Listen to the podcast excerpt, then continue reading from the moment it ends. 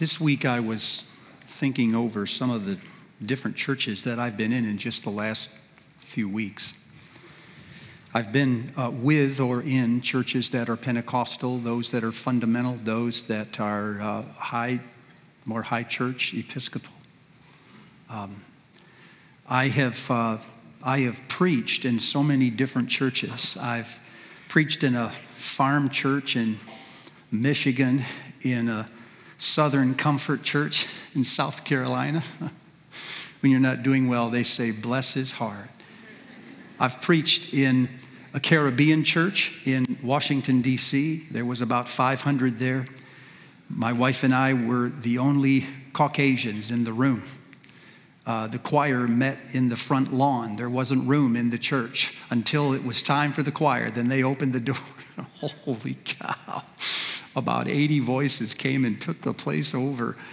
I've preached uh, in a Salvation Army church on Good Friday. I've preached in a Christian Reformed church where they do everything liturgically, in a Pentecostal church where they all prayed in tongues just before I had to preach in English.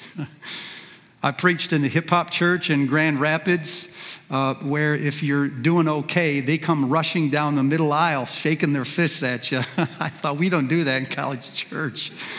If we did that in college church, there's about six or eight people in the room on any given service that would jump up and intervene, shall we say. oh, as I was thinking over all of these different churches that I've been in, I was just, I was so grateful for the, the rich diversity that is in the body of Christ. You know, sometimes people uh, say, um, if you all believe the same stuff, how come you have so many different expressions? And the reason I think is because each church is trying to find a way to be faithful to the Word of God and faithful to their culture. So, what we did was we created a logo, looks like this, and on your way out, you can pick up a sticker not very large, put it in your Bible or on your mirror somewhere in your life. And all that does is just remind you of our commitment to be the body of Christ. What it symbolizes is that we do come from different directions, all different colors and backgrounds and experiences. And while there is no hard circumference to the church, there is a solid core. There's a place in the middle where all people and things intersect, and that is the cross of Jesus Christ. So we've talked about what it means to be a cross shaped community. And on your way out, as I say, you may pick that up and bring it with you. The thing to remember is that the gospel of Jesus Christ is like yeast. It isn't a bread pan, it's the yeast. When yeast goes into the dough, it dissolves itself and emits life. And as it reproduces, it causes the dough to rise. It's the bread pan that shapes the bread, not the yeast. The yeast brings life, the bread pan creates the form. The gospel is not the bread pan, it is the yeast. In every culture where it goes, it emits life. It causes that culture to rise, to become capable of what it could become. But it leaves to other forces the right to determine the shape that that culture will take one of the peculiar distinctives of the Christian faith is that it does not need a culture, a certain culture, to be a certain way in order to rise. Christianity's different. It doesn't try to make everyone the same. It just causes life and lets people become what God has made them, and that looks different. Whenever we confuse the gospel with the expression of the gospel, the yeast with the bread pan, we get in trouble. The older you get, the more you will be tempted to believe that your way of expressing the gospel is the gospel. But in reality, the gospel is usually something much smaller than your expression of it it hides. So be careful about confusing expressions with the core. This is especially important in college churches. we have five generations in the room right now. I don't know of many other churches with such a diverse audience in one service. So it's essential that we focus on the core and not just the form of it. So, what's at the core? The gospel, we said, is not good advice, it's good news. The gospel is not some event that happened in the past. It's something that's happening right now in real time. So the gospel is not simply a series of claims, it's also a campaign that God unleashed into the world subversively a couple thousand years ago. That is to say, that the gospel is not primarily a religious event that belongs in churches. The gospel is a secular event that belongs in every domain across the world, every square inch of the planet is under the lordship of Jesus Christ. Whether it knows it or not. So the gospel is not simply attached to an individual, Jesus Christ, it is also attached to a community, which is the body of Jesus Christ. It is not, therefore, simply to be believed on, it is to be practiced and lived out in our daily life. And as we do, we begin to practice today the way things will be in the end when the kingdoms of this world have become the kingdoms of our God and of His Christ, and He reigns forever and ever. We start living in that reality now. And then someday, when God writes large, what churches are doing all over the globe, the gospel of God will change the world. That's good preaching, Steve. That's good. That's good.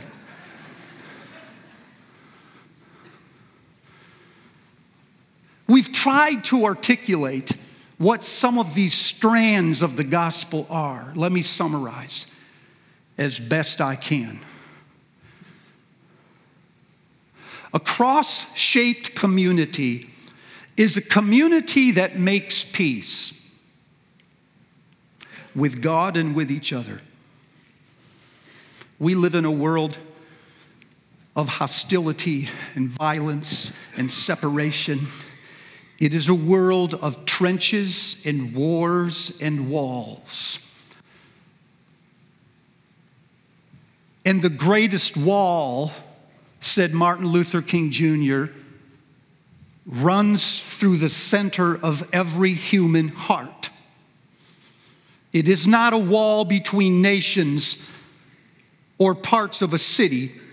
It is a wall that runs down the center of every human heart that grabs one's distinctives and makes one more special than somebody else. But the gospel is that in Christ, God has torn down the wall of hostility that divides us. He has made the two one. He is reconciled in himself, one new person out of the two, thus proclaiming peace to you who were far off and peace to you who were near. In Christ, there is a new humanity. And so the living gospel is that he has given us this ministry of reconciliation.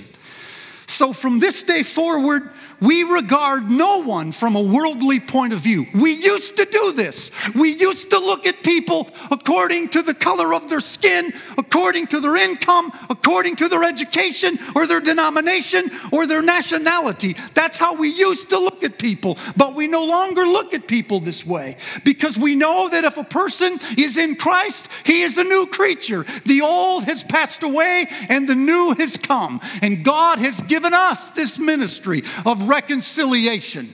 Let the church say, Amen. In the gospel, we have the answer to broken promises because we are a people who keep our promises. This is a society where promises are made by people in order to get what they want. And as soon as they change their mind, they break their promises. And as a result of this, the present generation, I mean, people in this room that are 30 years old and under, have stopped making promises because they see how shallow and how fragile promises can be. But this is the gospel of Jesus Christ that God has made a covenant with us not on the basis of who we are, but on the basis of who He is. It is not because we were the best. In fact, every one of you were the least, in spite of what your parents told you. But in Christ, he has elevated you and made you more than this world will ever make you.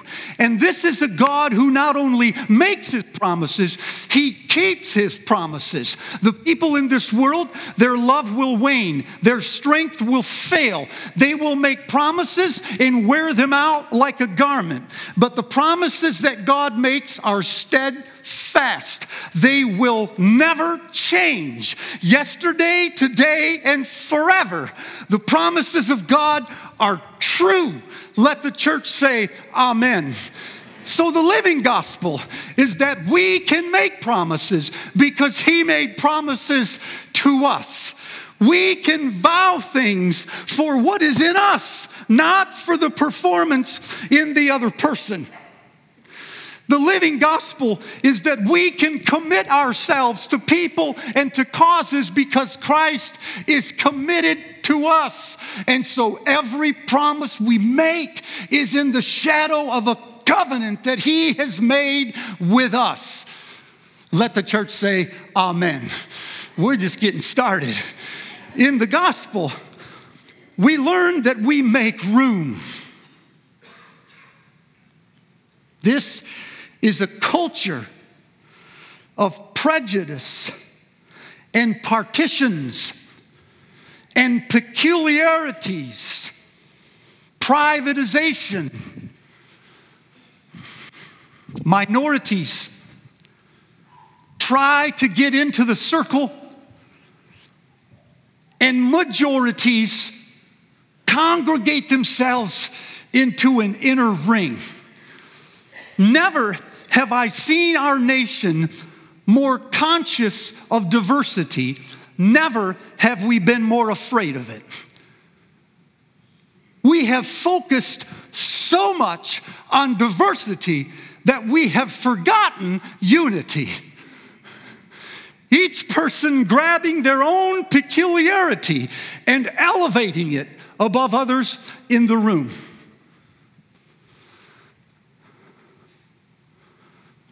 But in the gospel of Jesus Christ, God makes room for us at the table. He opens the Godhead, and through the church, allows the least of these, and that's who we are, to sit at the table of God. So we can draw near with full assurance and confidence of faith because He has made us one just as He is one. The same love that the Father has for the Son, He has given to us until we are all one in Jesus Christ. And so the living gospel is that we accept one another, just as in Christ God accepted us. We forgive one another, just as in Christ God forgave us. We bear with the failings of the weak. We tolerate those who are struggling. This is the gospel as it is expressed in the body of Jesus Christ. Let the church say amen. Last, we carry crosses. This is a world that is rich in generosity, This is a nation that gives more money to the struggling world than any nation on the planet. And we do this with all kinds of nations. We are long in charity, short in empathy.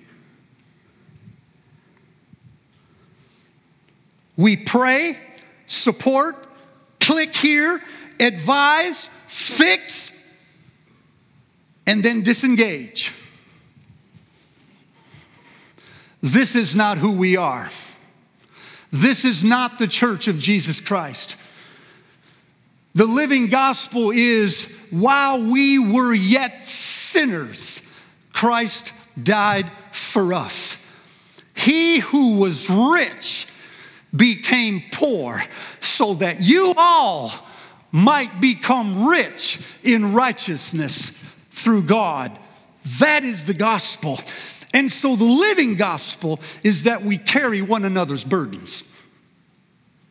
We bear with people who struggle. We get under crosses, we don't avoid them. When one of ours is insulted, we bear their insults. When they are fallen, we pick them up. And when they are overwhelmed, we help them carry their burdens. That's the body of Jesus Christ. Let the church say, Amen. Thank you. Well, that's the intro.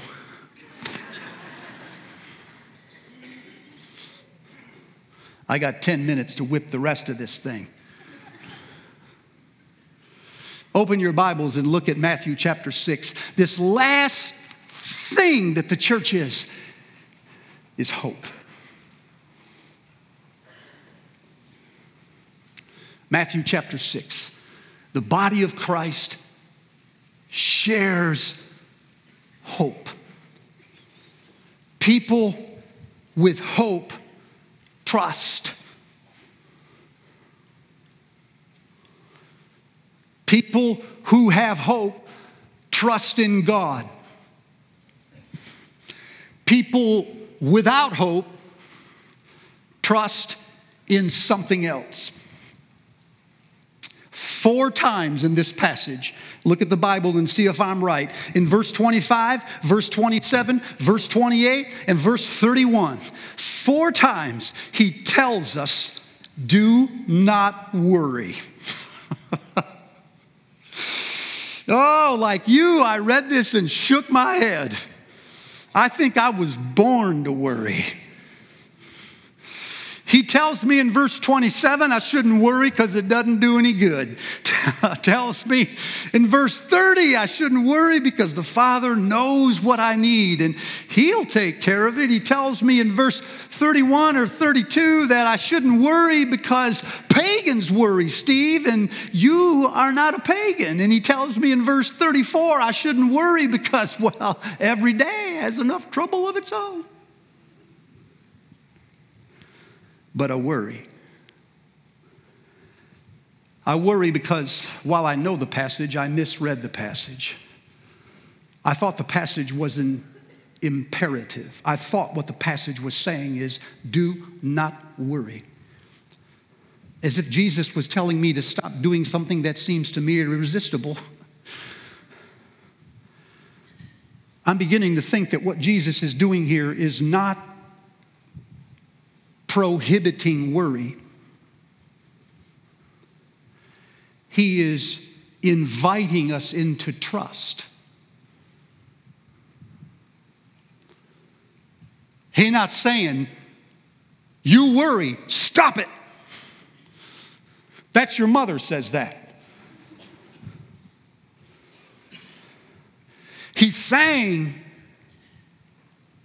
you don't need to worry. You can stop. So he's not so much calling for an end of something as he is opening the door to something brand new. It's an invitation, not a prohibition. My tendency is to worry about everything. Because I figure the more I worry, the harder I work, and the harder I work, the more details I cover. And when things break down, they break down in the details. So if you pay attention to the details, you'll cover all the bases you need not worry. And then other people happen. Stuff happens. So if I do not make an intentional effort to trust, I will worry. I'll call it something else. I'll say, I'm just being prepared. I'm just handling my business. I'm doing my job. But really, what it is, is worry. Trust and worry cannot occupy the same heart at the same time. You can trust for some things and worry about others. But you cannot trust at the same time and in the same place where you worry. So, the degree to which I trust is the degree to which I do not worry. And the degree to which I worry is the degree to which I cannot trust. They're on opposite sides of the spectrum. But because it is a spectrum,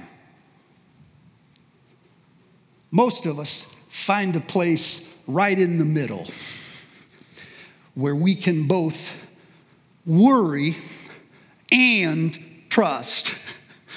I worry about all this, and then when I can't do anything else, I will begin to trust. But people, look at the text. The text does not tell us to trust in things we can't handle. What he says is, you trust in daily provisions. The stuff that you were taught in America, you must get for yourself. That's the stuff you must learn to trust for. Stuff that you're used to worrying about. You must learn the reflex of trust. How you do that?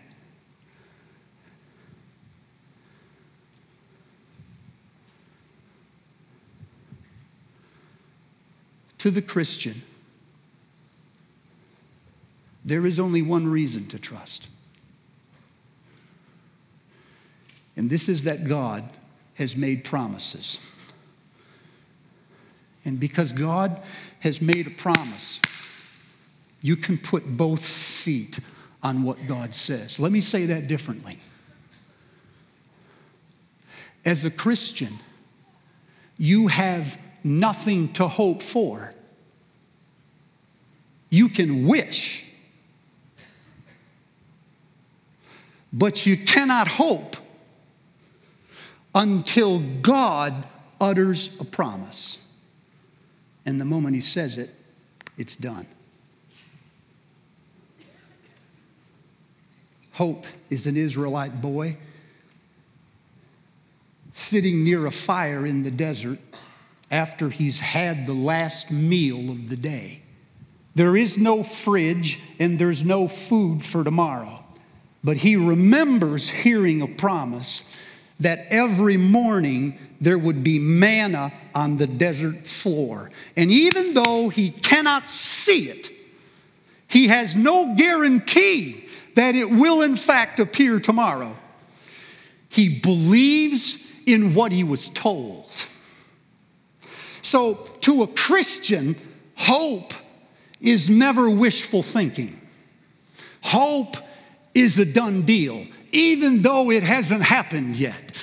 Because hope is never an extrapolation of information that we have in front of us, projecting it onto the future. To a Christian, hope is always adventus, said Jurgen Moltmann. It is always something from the outside, something that you couldn't see coming, speaking into your existence, and it changes everything. And the moment God says it, you trust it because it was God who says it.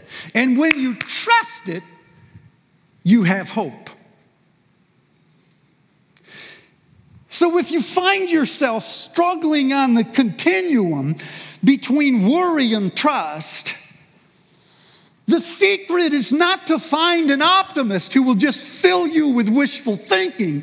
The secret is to go back to the Word of God and find promises. And let God be true and everyone else a liar.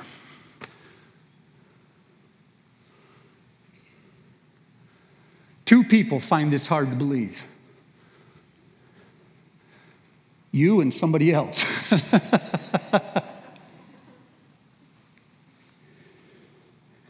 Some of you are raised, as I was, in a narrative called grit.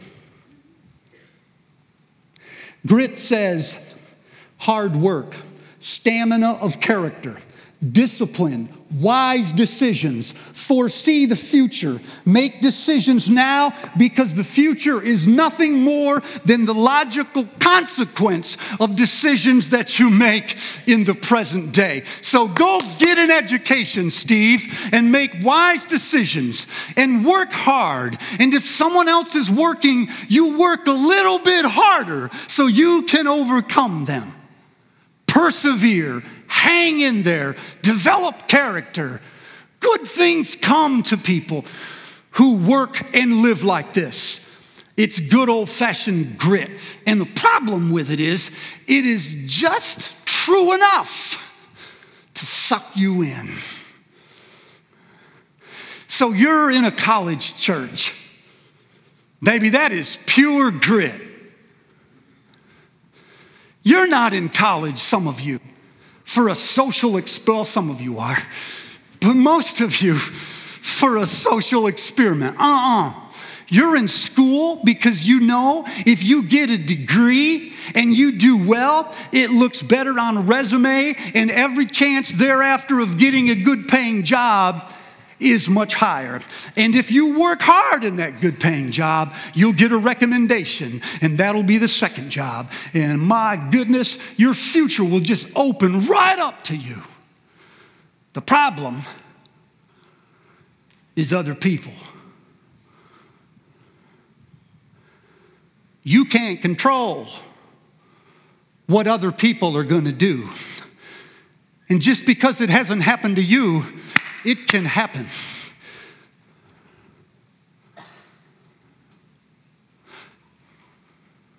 First, it was Columbine, then it was Sandy Hook, then it was Virginia Tech. Now it's a lunatic in Las Vegas. Only we're hearing maybe he wasn't a lunatic. Maybe he was a normal person who woke up in a normal state of mind. And then, for some unpredictable reason, he went off. People in a grit mentality are always looking for explanations that make sense.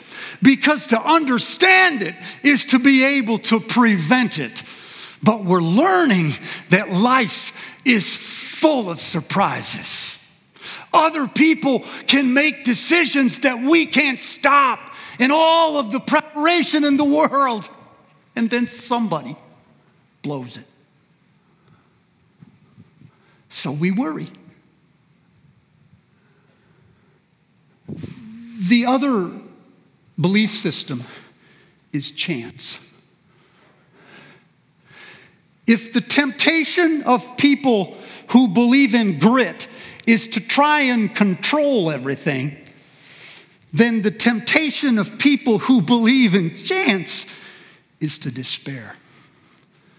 It's to just say, man, you're right things happen and sometimes they happen to you. First it was Hurricane Harvey, then it was Hurricane Irma, and then it was Hurricane Nate, and then it's wildfires in Southern California. I mean, I didn't, I didn't cause any of these things, but they happened.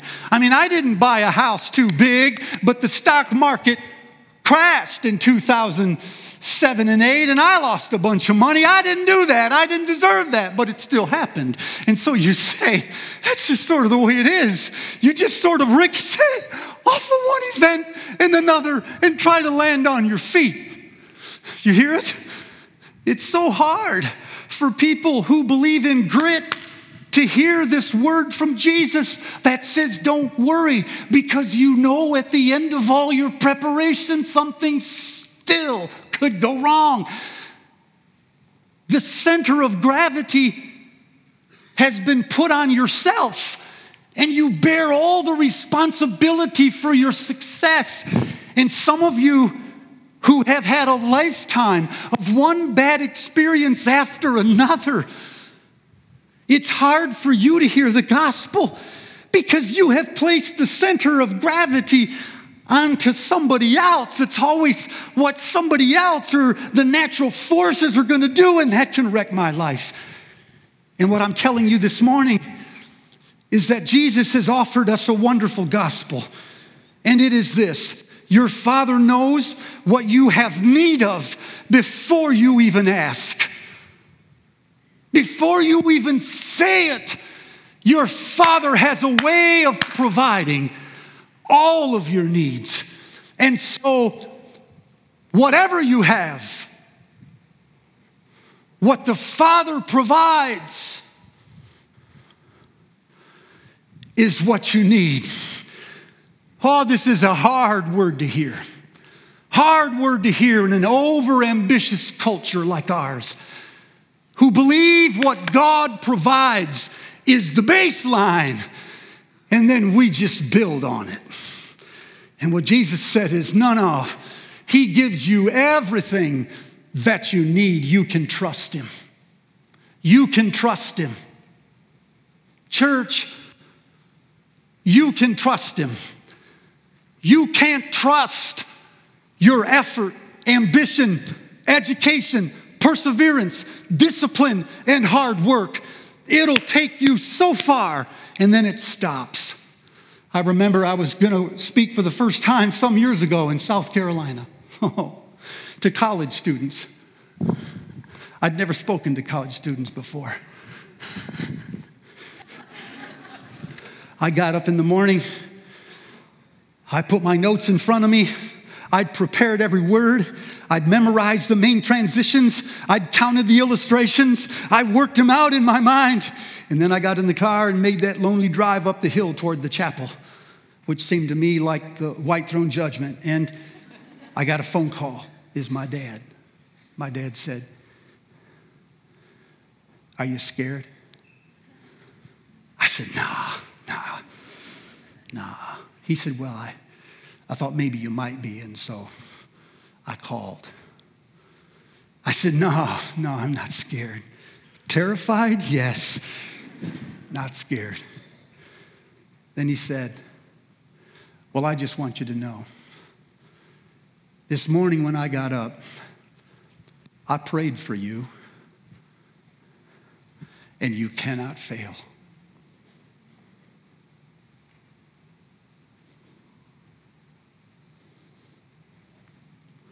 I thought, it is not that easy.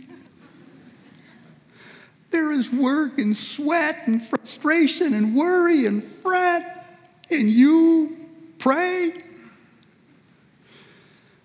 But do you hear what he's saying? Steve, prepare, work hard. You just can't trust your preparation. It won't go all the way.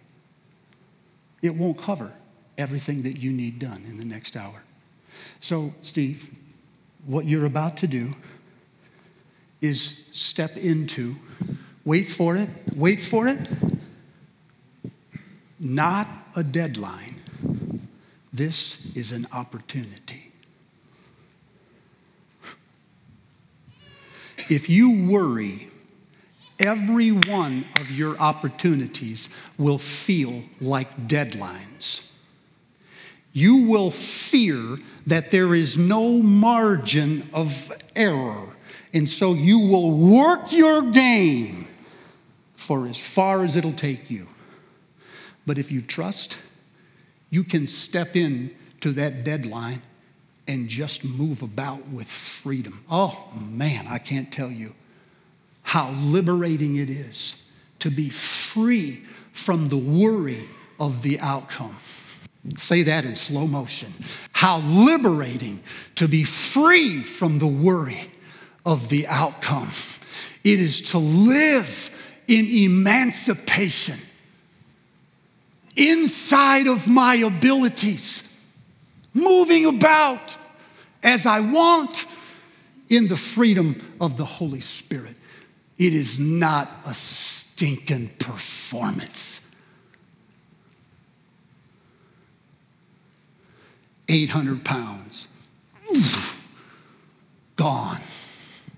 You want that? You want it? You will have to learn to trust. oh, the Lord has given us so many, many promises. So many promises. This morning I said uh, we celebrate the body of Jesus Christ, and boy, do we ever, man in a couple minutes, I'm going to baptize two people out here. You'll see it on screen. I know in a generation like this, the Church of Jesus Christ is not uh, maybe everything to you that it does seem to me. My appreciation for the body of Christ has grown over years. I know that the Church of Christ, for some of you, has serious limitations and serious flaws. I'll tell you, we have no money. We have no power. We are run by volunteers and by amateurs.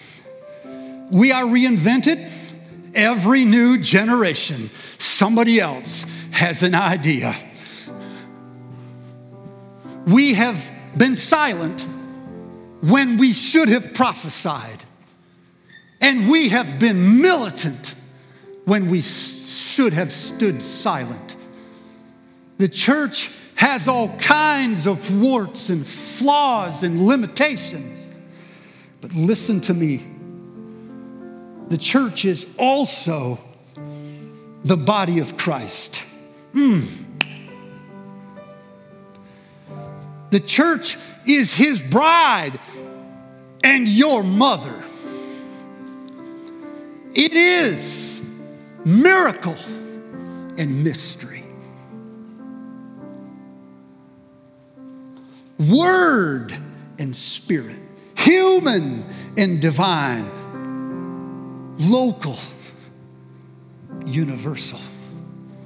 We gather under trees, in huts, or in houses we gather in black boxes, in storefronts, in gymnasiums, in giant cathedrals. But wherever the church gathers, it gathers around the core of the gospel of Jesus Christ. Hebrews says it is the joyful assembly of the firstborn. That's the church of Jesus Christ.